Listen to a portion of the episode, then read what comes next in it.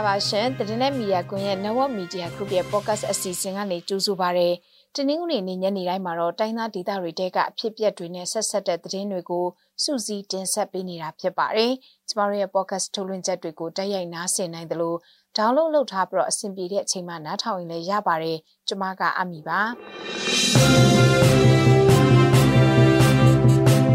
မှာတင်ဆက်ပေးမယ့်သတင်းတွေကတော့စကိုင်းတိုင်းရင်းမာပင်မြို့နယ်ထဲမှာဖြစ်ပွားနေတဲ့တိုက်ပွဲတွေကြောင့် ဒေသခံပြည်သူတောင်းချီကဒီရက်ပိုင်းမှာစစ်ပေးရှောင်နေကြရပါတယ်။ဒီမော့ဆိုမြို့နယ်ဒေါငံခါရက်ကွက်က KNDF တွေရဲ့ယာယီထိုင်တဲ့စခန်းစုပ်ပေးလိုက်ရပါတယ်။ဒုက္ခသည်တွေကိုကူညီဖို့စစ်ကောင်စီနဲ့ပူးပေါင်းမယ်လို့ Nippon Foundation ဥက္ကဋ္ဌ Mr. Sasakawa ကပြောဆိုလိုက်ပါတယ်။ ပဲခူး Weekly Journal ကသတင်းထောက်တယောက်ကိုတာယာဝတီထောင်တွင်းတရားရုံးကနေထောင်ဒဏ်17နှစ်နဲ့3လချမှတ်လိုက်တဲ့သတင်းဖာပွန်ခရိုင်ထဲအားစစ်ကောင်စီတပ်စခန်းတစ်ခုကို KNLA KNU ကဝင်ရောက်တိုက်ခိုက်ရမှာစစ်သားအရှင်28ယောက်နဲ့အတူလက်နက်တွေတင်စီရမိခဲ့တဲ့သတင်းအကြောင်းအရာနဲ့အတူတိုင်းသားဒေသတွေတဲကတခြားစိတ်ဝင်စားစရာသတင်းတွေကိုတင်ဆက်ပေးသွားမှာပါရှင်။ စကိုင်းတိုင်းဒေသကြီးရင်းမပင်မြို့နယ်ထဲမှာတော့စစ်ကောင်စီတပ်ဖွဲ့တွေနဲ့ဒေသခံ PDF ပူးပေါင်းတပ်ဖွဲ့တွေအကြားမှာတိုက်ပွဲတွေဖြစ်ပွားနေပြီးဒေသခံတောင်းချီကလည်းစစ်ပေးရှောင်နေကြရတယ်လို့သိရပါတယ်။မဆလာပထမအပတ်ကစပြီးစစ်ကောင်စီရဲ့တပ်မကိုကိုလောက်ခံတရင်နဲ့တခြားတရင်တပ်ဖွဲ့တွေကစစ်သား300လောက်ဟာရင်းမပင်မြို့နယ်ထဲကိုဝင်ရောက်လာပြီးနောက်နှစ်ဖက်ကြားတိုက်ပွဲတွေဖြစ်ပွားနေတာလို့ မြောက်ရမားပြည်သူ့ကာကွယ်ရေးတပ်ဖွဲ့ကတာဝန်ရှိသူကိုခန့်ကပြောပါတယ်စစ်ကောင်စီတပ်သားတွေကရွာသားတွေနေတဲ့ကြေးရွာတွေဘက်ကိုလက်နက်ကြီးတွေနဲ့ပစ်ခတ်တာရွာသားတွေကိုပစ်တက်တာဖမ်းဆီးရိုက်နှက်တာနေအိမ်တွေကိုမိရှို့ဖျက်ဆီးတာစတဲ့လူခွင့်ရေးချိုးဖောက်မှုအမျိုးမျိုးကိုလည်းကျူးလွန်နေတယ်လို့ဒေသခံတွေကပြောပါတယ်လက်ဘရောချင်းပုံညောင်ကုန်းအုံးဘူမိုးကောင်းတပြေအေးချောင်းမ စီလာအောင်ချမ်းသာရှမ်းရွာကုန်းရွာရုံးလေးပင်စတဲ့ကြေးရွာတွေအပါအဝင်ရွာပေါင်း20လောက်ကဒေသခံတပ်သိန်းနီးပါးလောက်ကအခုဆိုရင်စစ်ဘေးလွတ်ရာကိုထွက်ပြေးနေကြရတယ်လို့ဒေသခံတွေကပြောပါတယ်ဒါပေမဲ့ကျမတို့သတင်းနဲ့မီဒီယာကွန်ရဲ့သတင်းဌာနအနေနဲ့စစ်ဘေးရှောင်အရေးအတွက်စီးရင်ကိုတော့တိကျအတည်ပြုလို့မရသေးပါဘူးမတ်လ10ရက်နေ့တုန်းကလည်းလက်ဘရောရွာတဲ့ကိုလက်နက်ကြီးနဲ့စစ်ကောင်စီကပစ်ခတ်လိုက်တဲ့အတွက် ရွာဘုန်းကြီးကျောင်းမှာစစ်ဘေးရှောင်နေကြတဲ့အရက်သား73ယောက်ထိခိုက်ဒဏ်ရာရရှိခဲ့ပြီးအဲ့ဒီထဲကကလေး2ယောက်အပါအဝင်ရွာသား6ယောက်လက်နက်ကြီးကြီးထိမှန်ပြီးတော့တေဆုံးသွားခဲ့တယ်လို့သိရပါတယ်။ခရီးနီအမျိုးသားကာကွယ်ရေးတပ်ဖွဲ့ KNDF B09 ရဲ့နယ်မြေတဲက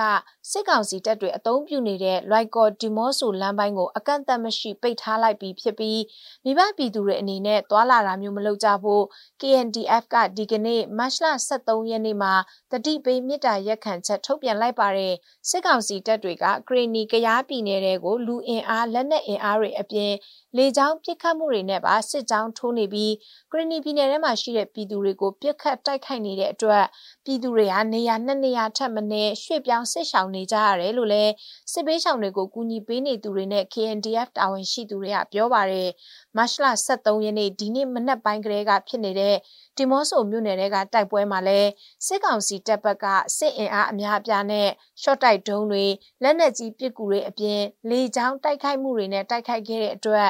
ဒေါငံခါရက်ကွက်က KNDF ပူးပေါင်းတပ်တွေရဲ့ယာယီစခန်းတစ်ခုစုပ်ပေးလိုက်ရတယ်လို့ခရီးနီအမျိုးသားတိုးတက်ရေးပါတီ KNPP ရဲ့အတွင်းရေးမှူးတစ်ခုတင်နေရကပြောပါတယ်ဒီကြောင်းသိစိတ်ကိုလည်းနောက်ပိုင်းသတင်းပေးပို့ချက်မှာနားဆင်ရဖို့ရှိပါတယ်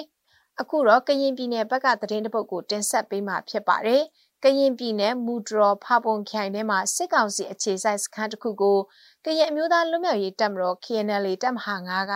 ဝင်ရောက်တိုက်ခိုက်ခဲ့ရမှာစစ်ကောင်စီတပ်ဖွဲ့ဝင်28ယောက်ကိုအရှင်ဖမ်းမိပြီးလက်နက်ခဲယမ်းအမြောက်များကိုလည်းသိမ်းဆည်းရမိတယ်လို့ KNU မူဒရောခန်ကသတင်းထုတ်ပြန်ထားပါတယ်။ဒွယ်လိုမျိုးနယ်မဲဝေအုပ်စုမော်ပေါ်ထာဘတ်ရိတ်ခါသွားထုတ်ပြီးတော့ပြန်လာတဲ့ ခြေလင်တက်ရင်ခလာရ60ခွန်တက်ရင်ကို KNL တပ်မဟာ9တပ်ဖွဲ့ဝင်တွေကမတ်လ17ရက်နေ့ကဂျားဖြတ်တိုက်ခိုက်ခဲ့တာလို့သိရပါတယ်။တိုက်ပွဲမှာစစ်ကောင်စီတပ်ဘက်က3ယောက်သေဆုံးပြီးတော့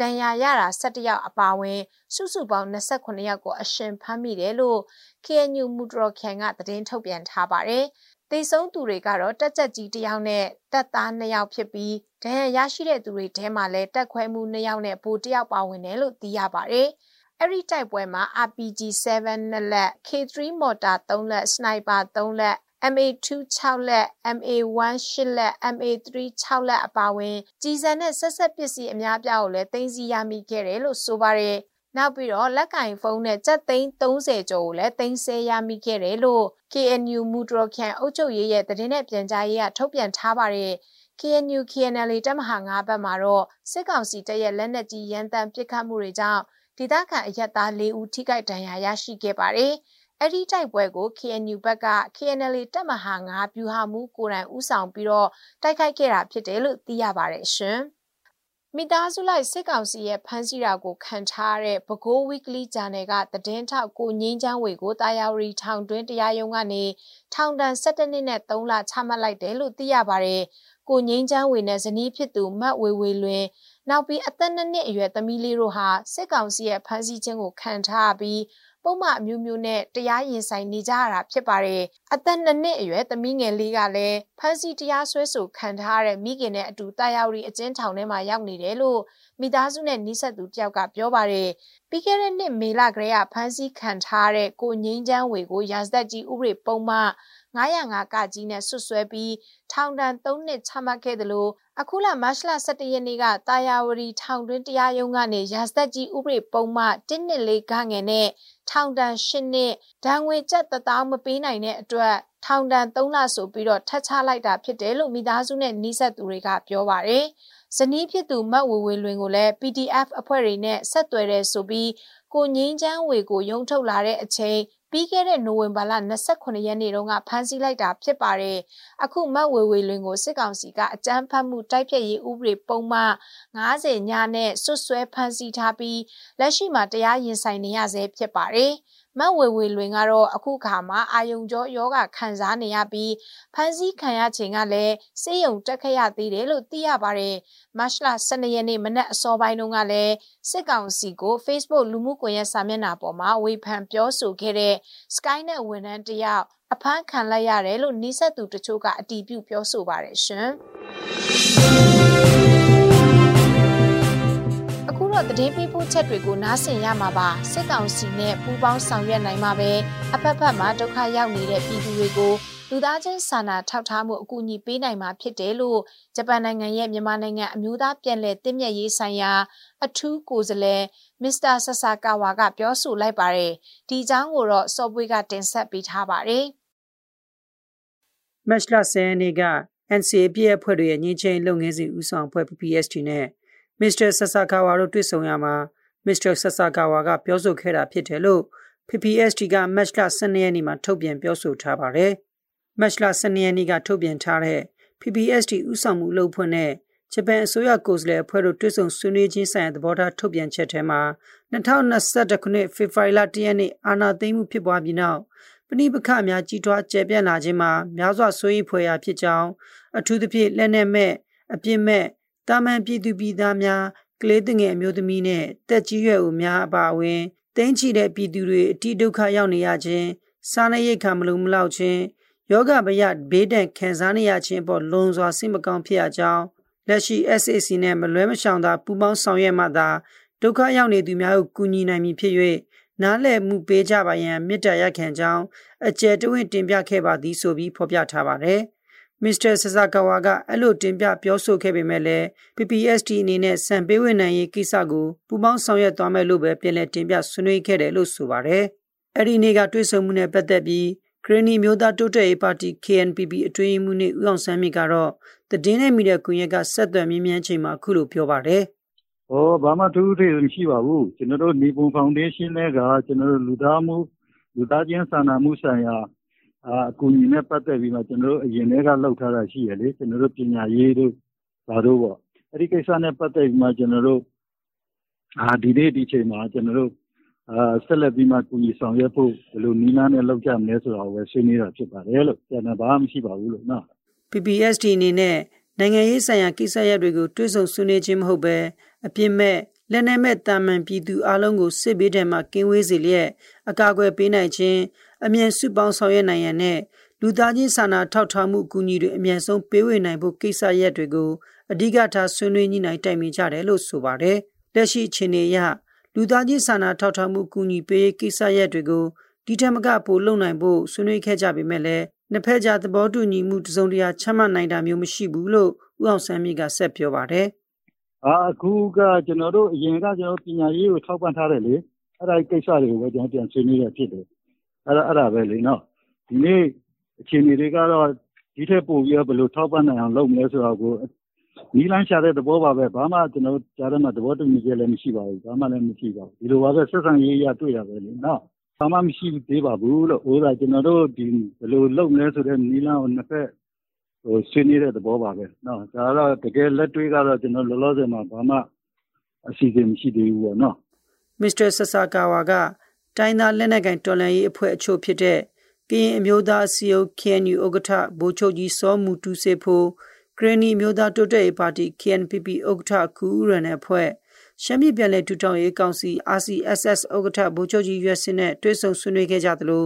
NCA အပြည့်ရဲ့စာချုပ်ချုပ်ဆိုထားကြတဲ့အပြည့်ရဲ့အဖွဲ့တွေရဲ့ငြိမ်းချမ်းရေးလုပ်ငန်းစဉ်ဦးဆောင်အဖွဲ့ PPST တို့နဲ့လည်းတွဲဆုံဆွေးနွေးခဲ့ကြပါတယ်။ Mr. Sasagawa နဲ့ ကရင်မျိုးသားစီယုံ KNU ဥက္ကဋ္ဌဗိုလ်ချုပ်ကြီးစောမှုတူစေဖို့တို့တွဲဆုံတဲ့အချိန်မှာလည်းလေကီကောမျိုးတိကိစ္စရက်တွေကိုပဲဆွေးနွေးမှာဖြစ်တယ်လို့ KNU ဘိုကော်မတီဝင်နိုင်ငံခြားရေးဌာနတာဝန်ခံပလူစောတော်နီကသတင်းမီဒီယာတွေကိုပြောဆိုထားပါတယ်ခင်ဗျာ